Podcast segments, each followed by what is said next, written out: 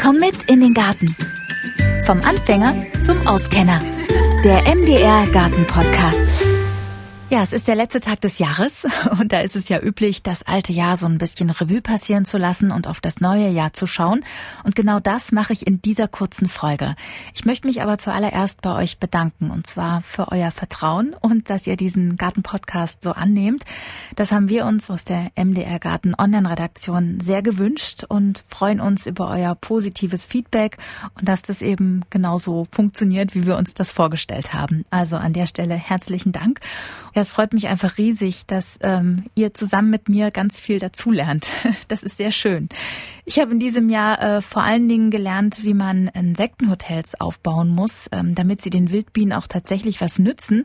Dann weiß ich jetzt auch, wie ein Kompost richtig angelegt wird. Und ganz besonders weiß ich natürlich auch die Vorzüge eines Hochbeetes zu schätzen, das mir meine bessere Hälfte gebaut hat. Und ganz ehrlich, ich liebe Hochbeete. Ja, nur mit der Rasenpflege. Ja, da kenne ich mich jetzt theoretisch auch gut aus. Aber wir haben beschlossen, dass unser Grün im Garten einfach eine Wildkräuterwiese bleibt. Und der englische Rasen, der wird wird es einfach nicht werden. Ja. Außerdem bin ich zur Erkenntnis gelangt, einfach machen und sich trauen, auch mal wirklich was Neues auszuprobieren. Ich habe dieses Jahr das erste Mal Fenchel und Paprika angebaut und die sind im Hochbeet einfach nur großartig geworden. Genau wie die Äpfel übrigens. Am Baum natürlich, selbstverständlich.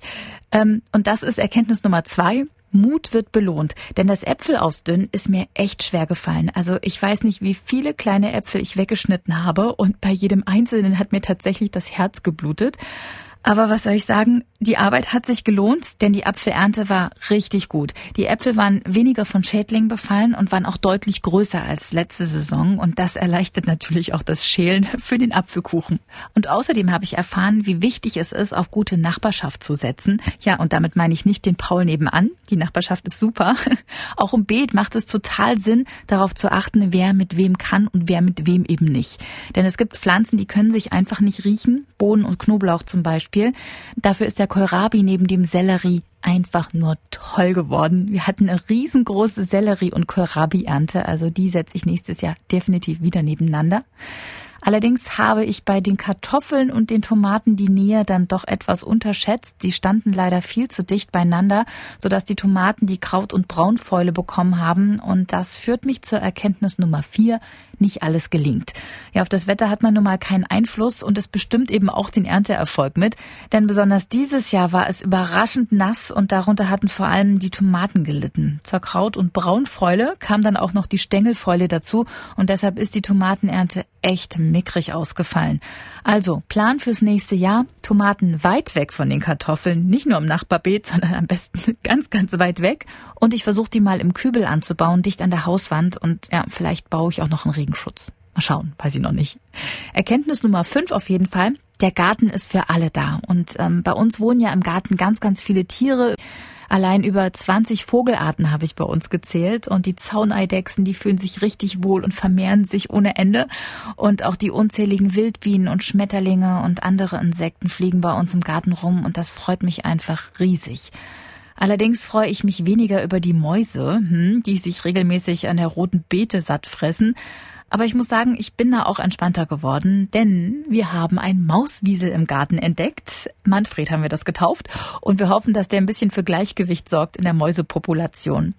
Und dann äh, geht es euch sicherlich wie mir. Die Nacktschnecken, die waren dieses Jahr echt eine Riesenherausforderung. Es war eine richtige Plage. Die haben mich anfangs echt zur Verzweiflung gebracht weil egal was ich ausgesät habe, ob es Erbsen waren, Mangold, rote Beete, kaum war das gekeimt, zack, haben sie es weggefressen. Und das war echt anstrengend und sehr frustrierend. Aber ich habe dann im Lauf äh, des Sommers einfach gedacht, so, okay, wieso lasse ich mich eigentlich von diesen blöden Nacktschnecken stressen? Habe ich gar keine Lust. Ich meine, wir sind keine Selbstversorger und Gärtnern soll einfach Spaß machen. Ich habe dann Jungpflanzen gekauft und die in die Erde gesetzt und dann ist wenigstens ein bisschen was gewachsen. Und die Nacktschnecken habe ich dann einfach konsequent abgesammelt und in den Wald gebracht. Und ich finde, es ist einfach gut, entspannter zu gärtnern, auch künftig. Das habe ich mir vorgenommen. Ja, was habe ich mir noch vorgenommen für die neue Gartensaison? Ich möchte unbedingt mal Dahlien im Garten anbauen. Ich habe da ein bisschen Respekt vor, weil äh, die muss man ja im Winter einlagern und ich weiß nicht, ob ich das dann richtig mache und ob ich die überhaupt richtig pflegen kann und keine Ahnung. Das würde ich gerne mal ausprobieren. Also worauf kommt es bei den Dahlien an im Beet? Überhaupt hätte ich gern mehr Blumen im Garten und äh, würde auch gern wissen, wie man richtig düngt. Womit am besten, ja? Auch das Thema nachhaltig und plastikfrei Gärtnern interessiert mich. Und wie ist es überhaupt mit der Fruchtfolge im Beet oder der Vierfelderwirtschaft? Alles sehr interessante Themen. Und wenn ihr jetzt auch noch ein Thema habt, wo ihr sagt, ja, da hätte ich auch gerne mal ein bisschen mehr zu gewusst, dann schreibt mir gerne Mail an gartenpodcast.mdr.de. Ich freue mich sehr über den Austausch mit euch. Ja, und die erste Folge fürs neue Jahr, die ist auch schon in Planung. In zwei Wochen kümmere ich mich um Saatgut. Vielleicht habt ihr ja auch so einen Saatgut-Adventskalender geschenkt bekommen, so wie ich.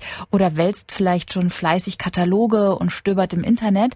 Ich finde es interessant, mal zu gucken, ähm, worauf kommt es denn eigentlich bei gutem Saatgut an? Ja? Wo beziehe ich das am besten her? Worauf ist da zu achten? Darum kümmere ich mich in der ersten Folge im neuen Jahr. Ich wünsche euch jetzt einen guten Rutsch und einen guten Start in die neue Gartensaison 2022. Bis dann. Tschüss.